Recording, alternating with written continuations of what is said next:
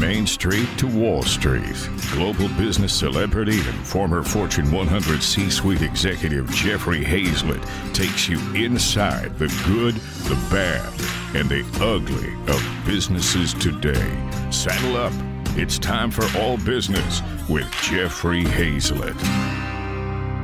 Innovation is a key component for success. Now, forget 2020. It's time to focus on the year ahead and the trends that we should be looking out for to remain relevant and competitive. Now, Daniel Burrus is considered one of the world's leading futurists on global trends and disruptive innovation. In the early 80s, he was the first and only technology futurist to accurately identify the 20 technologies that would drive business and economic change for decades. He's also a business strategist. I know I've learned a ton from Dan over the years because I've known him. He's a friend of mine. And I'm talking about the CEO of Burrus Research, author, and speaker. Daniel, welcome to All Business with Jeffrey Hayzlett. Hey, thanks for having me, Jeffrey. Appreciate it. Thank you. Well, you're in a much better place down in your place in San Diego than I'm in South Dakota, although I love South Dakota. But you know what? You know, I got snow, you got sun, but there you go. Nonetheless, I won't I won't rub it in. Hey, here's what I want to know. Everything, everything changes. I mean, everybody's talking about, oh, the new norm, right? Yeah, to me, that's a given. Why are so many people resistant to change? Well, you know, I, people are, get comfortable and they like uh, they don't like things to change because then they don't have to change. But uh, one of the things that is really important for us all to understand that happened in 2020 that has not happened in our lifetimes, and that is that everyone on the planet was forced to change. Yeah. Again, businesses don't change till they have to because why? Well, they're run by humans, and humans don't like change either. However, when you're forced to change, when you're forced to go digital, it accelerated. I've identified 16 major hard trends that have been accelerated by between five and 10 years in just a matter of months. E commerce is an obvious one. When you're locked in, you're going to be buying. Uh, but it's far more than that telehealth, telemedicine. I mean, they were doing that. I actually uh, was involved in the uh, first virtual ER a number of years ago, and we could do virtual appointments with doctors before, but you know what? They didn't have to. Now, hey, that's all they're doing. Remote work. We could do that a long time ago, but hey, who was doing remote work? Only a few compared to now. So, my point is when you have a dramatic acceleration of technology driven trends that were already growing at an exponential level, what happens? They've gone Jeffrey, they've gone beyond exponential. And that means the opportunities are there as well as the disruptions. And there was a, a statistic mentioned before we got started here. And that was uh, 80, I think you said what, 83, 84% of people that were surveyed, executives, uh, felt their businesses were ripe for disruption. And yeah. I would say, man, I'm disappointed. It should be 100%. Yeah, where's the other 16%? You know, yeah. Yeah. Are they are they luddites or what? I mean, that Well, so so the what I'd like to do is address just a second on the word disruption. We see disruption as negative. Why? Because now we got to do something. We got to manage another crisis. What I would like everyone in C-suite, everyone listening right now to understand is I want you to become a positive disruptor, creating the transformations that need to happen to elevate your relevancy because you're either going to be more or less relevant. You're not going to be coasting. You're going to be either the disruptor or the disrupted, but you do have a choice when you learn how to separate the two and what's driving that disruption. So, does Jeff Bezos see disruption as negative? Well, no, it's all the no. people he's disrupting. I want you to be doing that because, by the way, if you aren't, someone else is going to do it to you. But there's a lot of opportunities when you're disruptive as well. I mean, if you if you you know jump in there, your first mover advantage. There's a lot of different things. Now there's some bleeding that goes along with that sometimes, being the first one in. But if you recognize it and apply some really good processes and uh, you know methods or models to it you can actually come out way ahead i mean there's been a lot of great businesses this year or last year in covid that are doing fantastic Absolutely, absolutely, and that's uh, where I think the methodology that uh, we're going to talk about today, that I want to bring in, is so important because there is a lot of bleeding when you're a first mover. You don't have to bleed. I would like you on the blade, but you don't have to be the part that bleeds. I'd like you to be on the leading part of the blade, not the bleeding part of the blade. And a way to do that is to understand that, and this leads us to trends and going forward. This is based on 36 years of research. And I think you know I'm on the futures group for the Pentagon and work uh, globally with all these companies. So here's what I'm saying all trends are either hard trends based on future facts that will happen. They will happen. You can't stop them. The advantage is you can see them before they hit. That's how you turn disruption into an advantage. That's how you can determine how I can be a disruptor with low risk, because if I don't do it, someone else is going to anyway. Or I can sit back and be the disrupted. Or they're soft trends. And soft trends are not based on future facts, they're based on assumptions that may or may not happen. Now, I'm not saying they won't happen. I'm just saying that the likelihood, eh, it's an assumption. It may or may not. And I like both because a hard trend, I know that disruption, that change is going to happen. If I know it's going to happen beforehand, I can make disruption and change my competitive advantage with low risk. With a soft trend, you don't like it, your business is going down, sales are going down. Guess what? That's soft. You can change it. You can change a soft trend. I like that. So I love both. Well, let me, I, I want to get into the anticipatory organization and, and that methodology because I think that's where you were hinting at a minute ago. But before we get to that, I want to give everybody like, what are the top three trends that are going to define 2021? What should I be looking at? Is it going to be my workplace or, I mean, what is it that I'm going to be looking for? Well, as I mentioned, uh, there's over 16. I've got a list of 25 technology driven hard trends that uh, you can get on my burrus.com website if you'd like. And I just wrote an article that you don't have to pay for. You can get there if you want as well, where I'm talking about the 16 that have been dramatically accelerated. They what they're doing is creating unprecedented opportunity to transform, not just change your processes or your products, your services. Let's give you an example. Let's talk about, well, you mentioned it, something I talked to you before X as a service. Yeah, X is. I love this. What, did I define as X? Because yeah, when I when I told you about this a number of years ago, I was mentioning to you that I was giving a speech in Beijing to 14,000 people, and I coined a new phrase, and that is X, meaning everything as a service. Anything can be a service and the opportunity to redefine and reinvent, as you know, because you've done it yourself, Jeffrey, is amazingly powerful. HR, could that be a service? Yeah. Absolutely. Why do you have an Absolutely. HR department? Absolutely. Service. How about uh, payments? How about banking? Anything could be a service, anything. So if I want to disrupt, I have to ask myself, what isn't a virtual service right now? Because if it can be, it will be. Why don't I do it? look in your industry that you're already in, that you're already familiar with, and ask yourself, how can I redefine and reinvent it using anything can be a service. Innovation can be a service. Pick something, make it a service. And that's just one. Yeah. Well, I want to add to that because where I had the breakthrough, and it was a real breakthrough, we were sitting in the room, you were sitting next to me, and I was kind of lamenting, oh, look, I got all this high growth, I'm doing all this great stuff but where am I going to get the cash to go out and add this or add this or add this? Where I saw them as great things. And then you said, Jeff, why do you have to do it yourself? X is a service. And I that's what I said, what the hell are you talking about? And then you you you gave me that and I went, oh my gosh, I can use other people's money. I can use other ways to be able to do it. It was a great breakthrough. What about the office? I'm going to ask you about the office trends. And you know, I got an office building. I got I, I own the IBM office building in South Dakota. I got my team going into the office, not going to the office. What should I be doing? What should I be thinking about how I should reposition myself for the next year? Well, thanks, because I've had a lot of CEOs that I work with asking me the same question who are like you, have really a lot of offices. You know, the office, uh, first of all, are we going to be going back? And the answer is in a different way. Yeah. Because instead of it being a place to house employees, it's going to be a place to maximize innovation, productivity, and the things that humans do best when they're together. Otherwise, why are we together? We know how to work remote right now. Mm-hmm. So, one of the key principles that I teach in my books and in my learning system, the anticipatory leader and anticipatory organization, is what I call the both and principle instead of the either or. Either or says, well, we're all virtual or we're all back in the office. Well, forget that.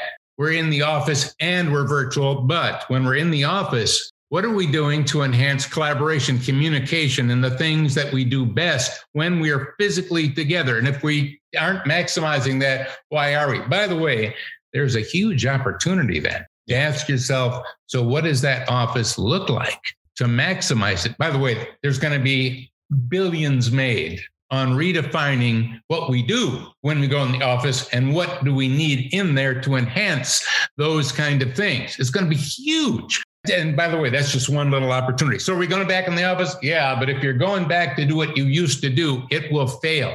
So you wrote a book called The Anticip- Anticipatory Organization, and I absolutely loved it. I live it. So in that book, you described a, a proven method to tell which trends will materialize and which ones won't. Can you can you talk a little bit more about that and elaborate? Yeah, let me give you a few uh, good examples. So, with again, I already mentioned all trends are either hard trends or soft trends. You can put them all in there. So instead of Dan Burrus saying, I'm the only guy with the good trends, what I'm saying is said is take any trend, and once you put it in one of those two categories, you have a way to go forward. Number one. Number two, a trend by itself is boring. You heard me say that until you attach an opportunity to it. So I don't want anyone in here ever again in this virtual room, this giant, or listening to this to ever say, here's a trend. I want, is it a hard trend based on a future factor? Is it a soft trend? And what's the opportunity? So it can burst into actionable light. So to help with that, there are three categories of hard trends. Uh, one is demographics. So we've got 78 million baby boomers. No, we've got 68. 10 million have already passed away. They're on a different end of this. Got to pay attention to the numbers. They're changing. Um, and when we look at Gen X and Gen Y, we think they're frozen like that forever. But you know what? They're getting older too, and their needs will change as they get older. Someday they will be retiring and thinking different about their lives. In other words, there's amazing predictability of how to sell to different generations, how to market to different generations, how to see where the points are in their lives to bring them services. So, demographics is one. Second, this will freak most people out government regulation. Elon Musk, every business he's ever started was funded by regulation. A matter of fact, I've, I've kind of added it up, and I think it's uh, somewhere around uh, $4.8 billion he's received thanks to regulation to fund his own businesses. Hey, look, you can do that too. Stop complaining about regulation and look for the opportunities. By the way, will we get more regulation on cybersecurity? Yeah, why? There's some hard trends at play that you can't ignore.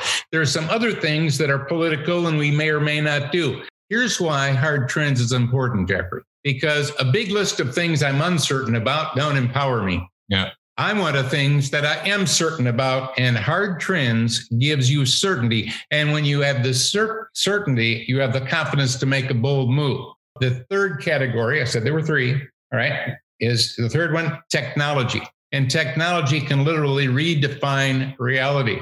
For example, what is AI doing is now we have AI as a service.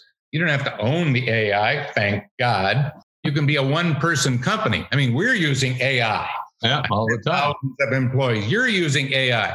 So uh, AI is a service. And what's really great is we're about to do what I would call augmented thinking. So instead of saying, is, well, AI replace humans? That's an either or way to think. It's AI coming together to augment humans' thinking. Quick example right now, uh, Watson and a few other, that's IBM's uh, AI and uh, Google's, they know uh, that technology knows more about oncology than any living oncologist. So if you have someone who has cancer, heaven forbid, I'm going to give you three choices the AI that knows more than any other human about uh, oncology, or the world's best oncologist, or a really great oncologist that has access to all of that AI stuff. Well, that's augmented thinking. We're going to be doing augmented thinking for all of us, delivered through all sorts of devices that'll be part of your glasses, your new, uh, uh, that Apple will be coming out with Samsung next year, and uh, where you can see displays and things that, uh, and all kinds of things. So augmented physical as well. For example, 97 pound nurse lifting a 200 pound patient into a bed with an exoskeleton, she can do that. That's augmented movement. So there's augmented movement, augmented thinking, By the way, that's one of 25 that I talk about on that list that you can download if you'd like to get. So, technology, demographics, and regulation. Three hard trend generators that give you amazing opportunities. C Suite Radio. So, is there a trend that didn't live up to its hype? You know, anything that became bigger than it shouldn't have been? Get, be more specific with what that. Yeah, are you saying anything that didn't happen that should have happened, or anything that got bigger than than we you thought? Know, either, either, or, either or. I mean, I mean, there's been some trends that that came about, and then people, you know, and then it just went by the wayside, right? And yeah, yeah, yeah. live up to the hype. So people oh, were yeah, that, that happens. All, uh, it happens all the time. Matter of fact, they talk about COVID being a black swan event, which, by the way, it wasn't. Uh, and I'll I'll tell you why in a second. Well, that's it's been around forever, hasn't it? I mean, or, or for a long period of time. Yeah. So it's not like it just popped up overnight. I mean, COVID 19 wise, there's been 18 before it, right? yeah, yeah. Well, as I said, I'm an advisor to the Joint Chiefs and so on. And, you know, even this particular one in uh, December, January, satellites could see all of a sudden there was a lot of smoke coming out of major cities because there was a lot more cremation. What going on?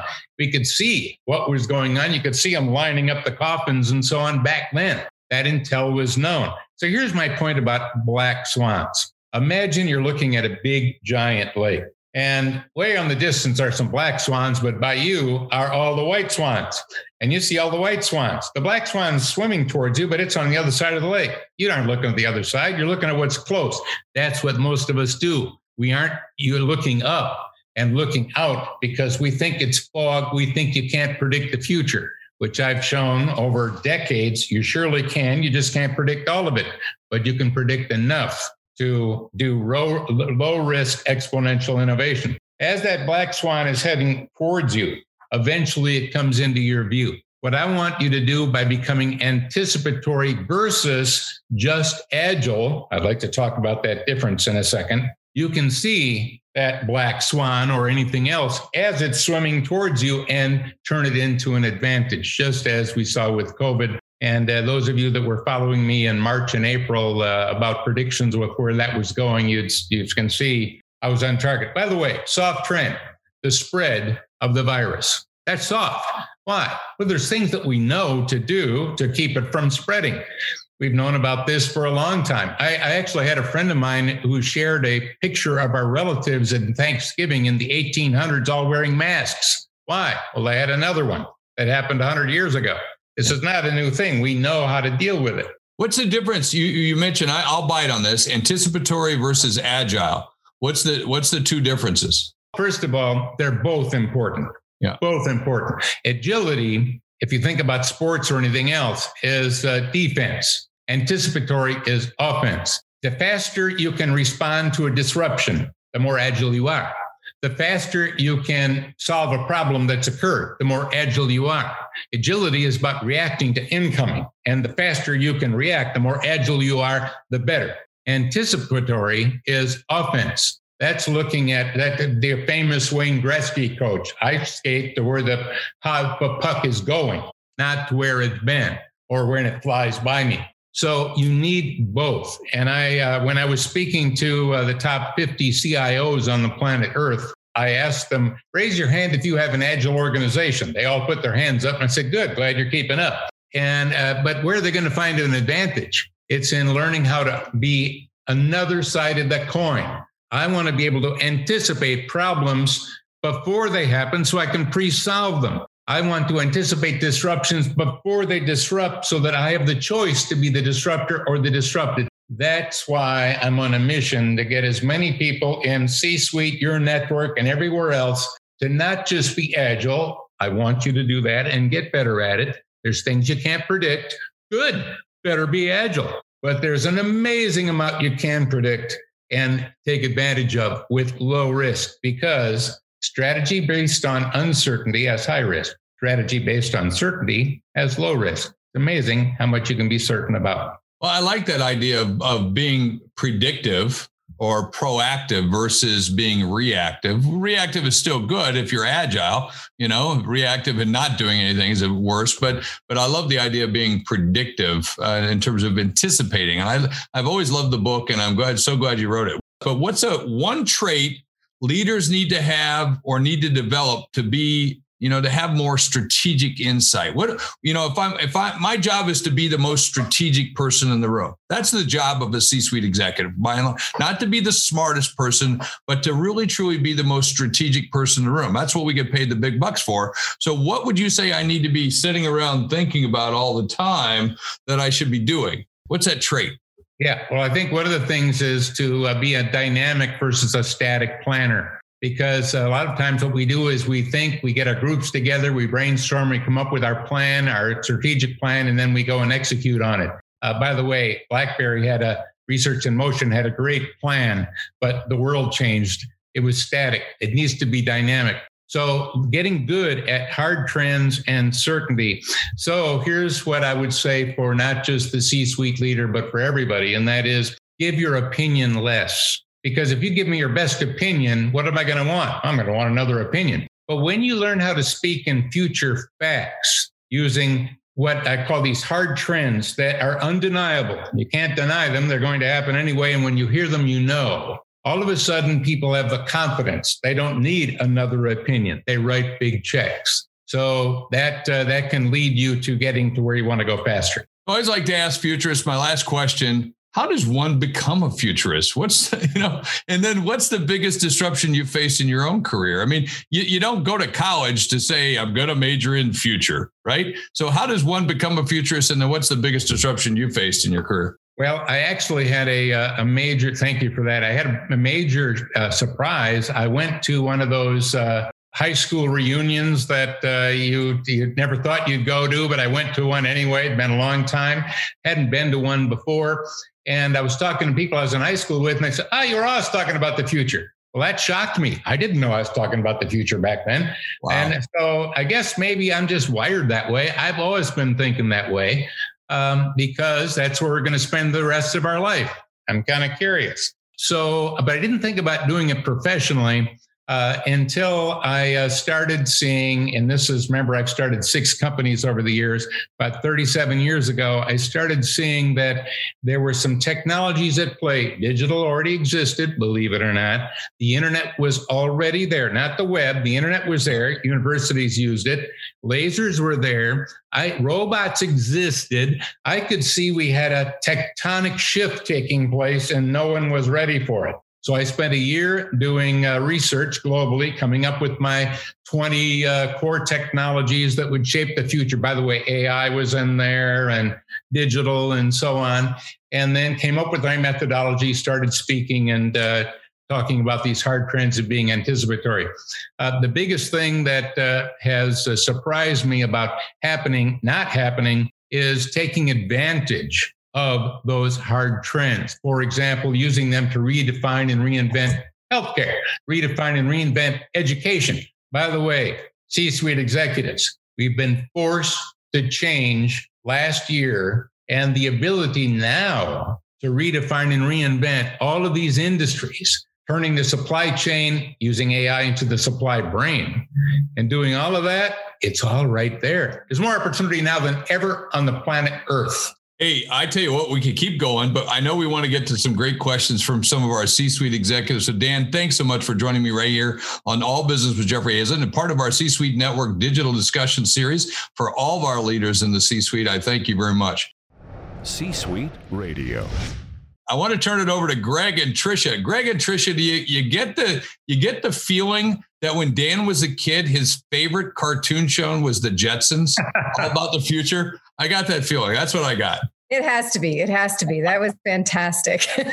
and now I'm going to be thinking about the Jetsons. That was uh, when you think about the Jetsons and the Flintstones and then social integration of the two. I don't know. Did much change? Uh, another whole topic. So yeah, but the human finance, human dynamics actually were the same. They, they still were? had the same arguments and battles and fights. You know, yes. Daniel, you're right. They both ripped off the honeymooners. We got some good questions. exactly. Okay. Lisa Levy has a great question for you, Daniel. She's one of our uh, faculty, one of our leaders in C suite. She says, Do you see being agile as foundational uh, capability before a business can be anticipatory, or are they mutually exclusive capabilities? I really do see. Well, that's a great question. Thank you. I really think of it as two sides to a strategic coin. And I think the agile side, uh, that more fast reactive side, we are actually pretty good at, and we've been working a long time at getting good at that, and we could be better at that. The part that we haven't really had a discipline around until I've started doing this is the anticipatory side because it's been thinking and again i've met with uh, you know fortune 10 and 20 ceos and almost all of them have the thinking well no one can predict the future which of course is not true at all. By the way, in 2030 in March, can an astronomer tell you the exact moment we'll have a full moon? Of course.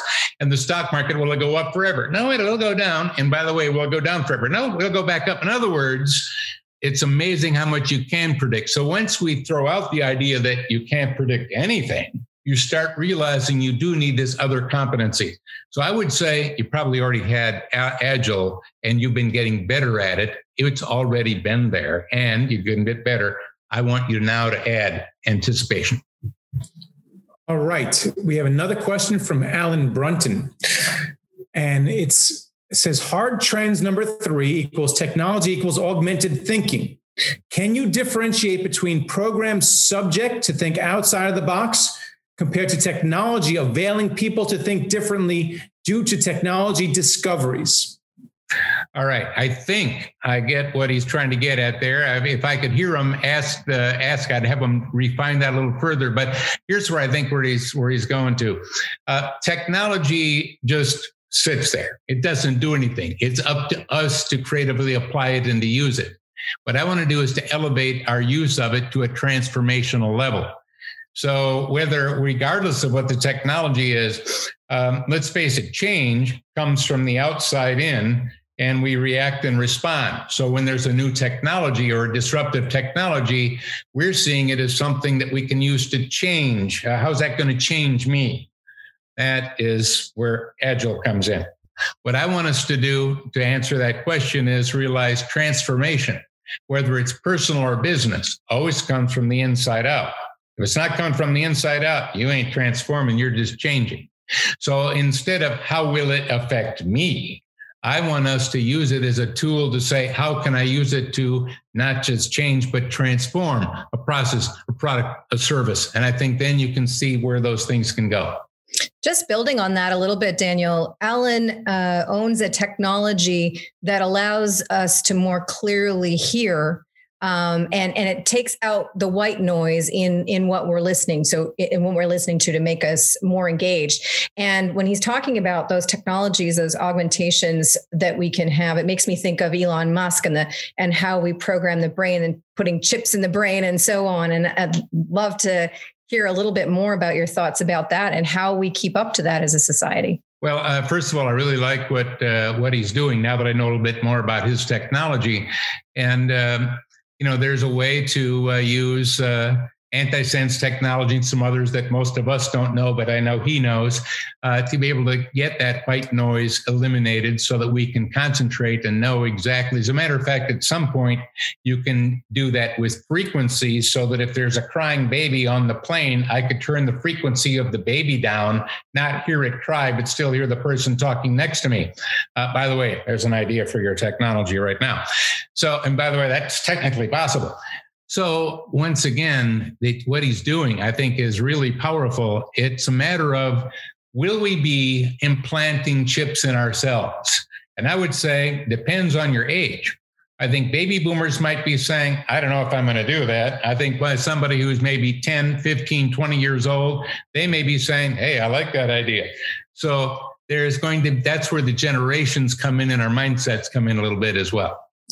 Robert Olson wants to know what are Dan's perspectives on disruption and ongoing changes to education, particularly higher ed, and how the historical models will change in the coming decades given the very high cost plus what we experience and learn in the current COVID remote environment? Yeah, very good. Well, I think what we're being forced to learn now, both at the university level as well as K 12, is that uh, we can do some amazing things when we use remote. And the problem is professors, as well as, by the way, elementary, junior high, and high school teachers, we're all just given the check and said, you got to do it with no training. So no wonder it hasn't worked out that well. I think when we get back to the classroom, I like blended learning myself. As a matter of fact, my anticipatory leader learning system is blended learning. It's an online learning, but you also get the human part. It's bringing them both together.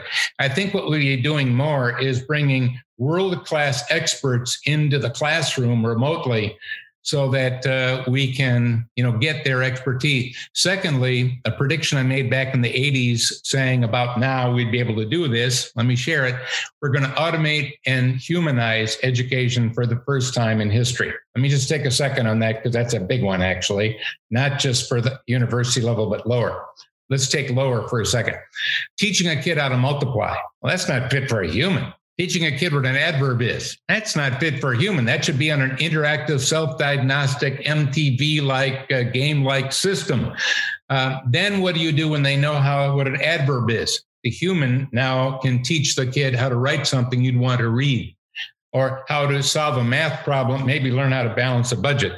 So I think there's a way that we can automate and humanize as we go forward and bring world class leaders into the classroom live as well as we'll see all universities that have fought remote learning to say we need that component. Just like let's talk the meetings world and hotels and having conferences, which, you know, I've given over 3,000 keynote speeches around the world. What's going to happen with that? Similar to a university, and that is it's both and. We've now started to learn you can get a lot of more people attending a virtual event than a physical event. Uh, the, the biggest actual live audience I had since March was 1.1 million. There's no conference center that big. So, what we're going to do is have real live audiences that are big, like we've had in the past, with speakers, but we'll also have the virtual component where they're paying to be there as well. It's a both and. Right. So does that mean you le- need less space in colleges? Because Michael Webster wants to know what happens with commercial office space. So you're saying we're going to need less space as well for for higher education as well? No, it's not. A, it's not about the space. It's about what you're doing with the space. What are you doing in that space? Are you maximizing all of the things that we have and all of the needs we have, because let's face it, we all need to learn new things. We all need, they talk about reskilling. Hey, a CEO needs to reskill today. Uh, there's an old saying you can't teach an old dog new tricks. Luckily, we aren't dogs. So we can all learn new things. And how do we maximize that using all these new virtual tools and all of this stuff? We need to rethink what we do in the space. Just like I think the good old days of brick and mortar retail are not behind us, they're ahead of us. They just don't look like what's behind us because we're going to redefine and reinvent the customer experience, and digital as well as human is going to help us to do that. Frankly, retail was pretty boring before anyway. Well, who would want to go back to that? The university, it wasn't what it could have been. Well, we don't have to go back to that. We can reinvent it. So, for you in the office space business, you're not in the office space business. You're in the enhanced education experience business with office space. I love that. And I love the passion that you're bringing to it, Daniel, in terms of where these disruptions become positive as, you know, as you started out the whole conversation. Emily Braun has a great question. She says, I foresee that the COVID uh, will have people en masse move between countries and continents, um, especially from North America. So would they, they would be doing, looking for the, the better job opportunities, cost and, uh, and quality of living, health, living environments, et cetera. What is your opinion on this trend and and where it's going to go. Yeah, and a little sub area that you didn't mention that's big is what's going to happen with cities. I mean, obviously, I'm in San Diego right now, and people are leaving cities because of COVID. Are they going to come back now that we have technology that allows us to have a global workforce, no matter where you are, because we have the tools to do that and the technology to do that? And uh, the answer is look at demographics. I think uh, if you have a lot of kids and you're older, maybe you're going to want to not come back to the city. If you're younger and you'd like to be where the action is, you may come back to the city. Um, actually, right in front of me, because I live uh, right by the water, they're building a new office complex, a huge new office. And you say, why would they do that? And this is in the San Diego. And the answer is it's for biotech. And there's technology and equipment in there that they can't use remotely. So you see, that's maximizing the space. You're not in the space business. You're in the maximizing what you're doing business. Will we be wearing masks more as we travel? Yeah. Have you ever wondered why Asians wear masks when you're traveling around? And the answer is they've been through not global pandemics, but countrywide pandemics before and know why. Many of us will, some of us won't. But uh, as a matter of fact, one other little thought on that is uh, we're going to be now, I'm going to give you something you haven't thought of yet, but there's how are we going to get people to get vaccines when a lot of people don't want vaccines? And the answer is you get the behaviors you reward. So if you want to go to that baseball game, that football game, and attend you're going to have to show your official ID that shows you've been vaccinated. Otherwise, you can't get in. If you want to go to that concert, if you want to get into that bar, you want to get into that restaurant, you got to show that you've been vaccinated if you want to get in. All of a sudden, people are going to want to get in. So you see, you get the behaviors you reward. By the way, there's opportunities in all of that. There's so many opportunities. It's a wow. So I'm going to mix two questions because Carla Hulse wants to know how do you reinvent an industry that is wedded to traditional methods and has a strong union workforce who are not willing or capable to change? And along those lines, Kathleen Caldwell wants to know how, as a leader, you can tactically do that. Yeah, very good questions. Uh, by the way, I, uh, I about a year and a half ago, I had a meeting uh, with the second largest union, the leader of the second largest union in the in the world, because they're also in the United States with a lot of union. This is the electrical contractors, and uh, uh, so they install anything electric. So there's the leaders, the people that have the businesses and run the businesses that do the installations. And then there's the workers that are union. They've been con- like this forever. So I got the leaders of both together, was with them for about three hours talking about hard trends and certainties. And when I was finished, they said, well, it's only took us 105 years to work together. And the way I did that was, first of all, I said, I'm not for either side I'm for the side of a profitable future for all of us. And there are some hard trends at play once I taught them how to see certainty and future facts. That if you keep doing what you're doing, their union will be less relevant and not be able to grow its membership and the other group would would not have business and people that were qualified to work etc so what we saw is there's a way to elevate both and work together. So i think what i'm really trying to i know we don't have a lot of time so i'm trying to give you short answers. What we need to do is rally around certainty. So for a traditional business what's happened? 2020 has done a lot of disruption to every single traditional business. Use that as a spark to get innovation in and to get a company to change, you can't just force them. You want to excite them into change by letting them see the new opportunities that these hard trend future facts represent. Again, go to Burrus, B-U-R-R-U-S dot. You don't have to buy anything. There's tons of great stuff in there, things to download so you can find a whole bunch of certainties. Thank you so much, Daniel. We'll make sure we get that in the chat so we can all be uh, giving back. We we love to support those that are giving uh, to us, so that's something we can easily do in the C-suite. Um, so we'll get that in. It's in there now. Everybody, go to the website for Daniel. Um, C-suite Radio. Kiana Trelongo is one of our executive leaders, and and you had mentioned about you want to change behavior. You have to have your your your uh, proof of good health to be able to get into a venue. Kiana is uh, specifically interested in what your thoughts are about AI and augmented entertainment and where that's going. Well, again, we live in a technical world, but you know what? We live in a human world. And you know, it's still all about people. By the way, it's all about relationships, and there are positive and negative relationships, and positive relationships are all based on trust. So, one thing we need to do in our human world, whether you're a restaurant that wants people coming back in or a hotel that wants people staying, is to elevate trust wherever possible and to understand why they are not in trust. Trust and truth are different things. So if you're going to be sharing information, make sure that you verified it and it's good and you've checked it out uh, when you're when you're doing that. Again, we live in a human world. So when it comes to augmentation, uh, what we're going to do again is augment entertainment. Remember, it's a both and concept versus either or. So how can I maximize the human part of this? Maybe it's Lady Gaga, but use digital to create some amazing experience that is impossible to do in a facility, but maybe it's not if everyone is maybe have some special glasses or we're using some special effects.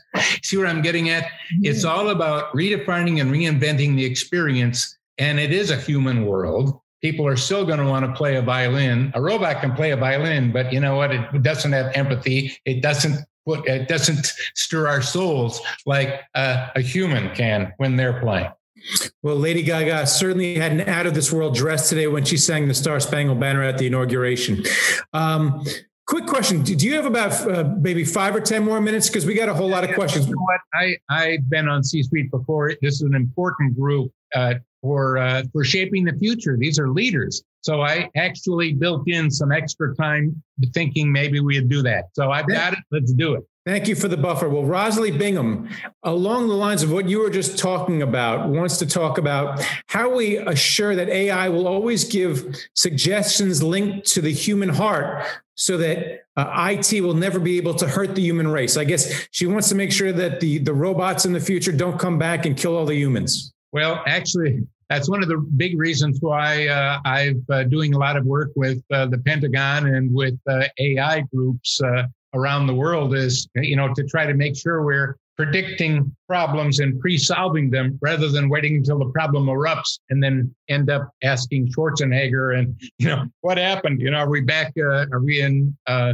the Terminator world? Which, by the way, we could be if we weren't careful. So I think what we need to do is um, one of the things we're doing, and this is again a big opportunity, is doing real-time auditing of our data. You've all heard of big data, but the reality is there's big data which is made up of good data, bad data, and obsolete data. And if AI is sucking in good, bad, and obsolete, the result of what AI is going to suggest is not going to be that good. And it's already happened. AI has faltered a lot because, like, bringing in e patient records. By the way, I'm going to tell you right now your e patient record has problems and mistakes in it. You should check it right now and correct them. Because if AI is bringing and sucking in all those e-patient records, which is loaded with a lot of bad stuff, and then giving advice, it's not going to be good. So we're going to see the auditing of data, which, by the way, is another big opportunity. Uh, and uh, and once we get that good in, then we have to look at who's doing the programming of the AI and what kind of biases do they have. So there's a whole AI ethics area that is growing huge to make sure that we're building in something that we can trust. All right. And by the way, all that's opportunity. The world can be a better place or not a better place. It's up to us. You know, eh, even though I've been uh, this business, I started 37 years ago. Holy cow! And uh, it, am I excited about just predicting the future? Actually, no. You know what I'm really excited about? Getting you to actively shape a better future for yourself, for your family, for your employees, and for everyone else around you. It's about actively shaping versus passively receiving the future. That is what someone says when it's like, eh, let's wait and see what's going to happen. You're a passive receiver. Let's see if that's going to be disruptive. You're a passive receiver. I'm future ready. Yeah, that's passive. I want you to be future active shaping the future, creating a better. So, are we going to have a more humane, a more enlightened future? Hope is not a strategy. Roll up your sleeves and make it that way. Influence all those you can influence. And that's where being significant is more important than being successful. Because success is all about you, your awards, your trophies, all the great things you've done. Significance is about what you do for others.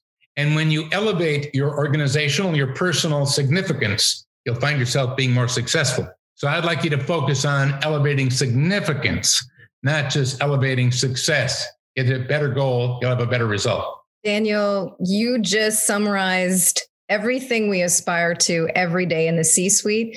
And not only did you nutshell that absolutely beautifully, you lived it by offering that you had set up time to stay here longer because at the end of the day our mission is about how to have great leaders be armed you know inspired um, educated motivated and uh, and create those monetization opportunities to have great impact with our businesses. And and i love that. Roll up our sleeves you know get our fingernails dirty as we build what is that greater future. Just Thank you. Thank you very much on behalf of all of us here. I know we're all feeling that. Um, I do have a couple questions that are really closely related.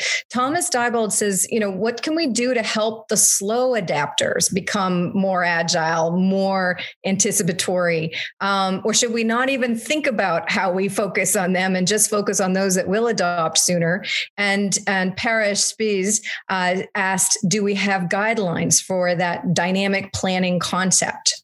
Yeah, we sure do. As a matter of fact, when you do go to burrus.com, I'd love for you to visit uh, my anticipatory leader learning system where I actually address those exact things. So I'm going to give you a quick example that's in that system. And that is, I talk about doing a time travel audit a time travel audit of individuals as well as teams as well as businesses. Now, here's what I mean by that. You can time travel on the planet. Right now, you could go along the Amazon and be with people that are living as if it was a thousand years ago. Uh, they got blowguns and spears. They are wearing loincloths. You can time travel back a thousand years. You can also go into a company today and maybe be time traveling back a little ways. Um, if you are in the future mentally, all right, and you're talking to somebody who is alive and well with a past mindset, and you're talking about all these cool things, they're going to hunker down. They're not going to move forward. What you need to do is to figure out what time zone are they mentally in and jump into their time zone with them. And instead of yanking them into the future, walk them into the future. So those that are slow to adapt to change, they don't have certainty. They think the whole world is uncertain. They have fear. Maybe there's not a place for me. Maybe I'm not smart enough. As a matter of fact, all of our problems can be found by looking in a mirror in the morning. I mean, I, absolutely. It's all about mindset. So if you can help a person by going into their time zone with them, because maybe they're afraid, maybe they don't think they can, and walk with them into that, you can change that person. Certainty is such a powerful tool. Um, again, when I talk about hard trends and soft trends, especially hard trends, what I've really done is created a science of certainty because when you are uncertain, you don't write big checks. When you're uncertain, you don't make bold moves. When you're uncertain, you can't move forward. But when you are certain, you have confidence and you do move forward. It's about certainty. So uh, I have a Wall Street background, and one of the things they say on Wall Street is that the trend is your friend, and they generally say that right before you lose all your money. So how, how do you how do you apply a lot of the things that you're saying right now when it comes to uh, trying to see the future uh, for people's personal investments because over the past year one would probably say that they didn't foresee the s&p going up well into double digits. Uh, in a year where you had about 7 or 8% unemployment uh, and you had a coronavirus and you had a lot of people who weren't able to travel or move. So how, how do you apply your futuristic thinking to investing so these folks uh, don't lose their money? Maybe they can make some money in 2021 Yes. Well, once again, hard trends and soft trends plays off. Some of you, I'm sure, were catching some of my open webinars, open meaning there was no fee. You could just go to them. I started doing those in March. And so we were in the beginning of the pandemic. And in there, I was talking about these are the companies that are going to have trouble with this. And of course, where hotels, restaurants, da, da, da.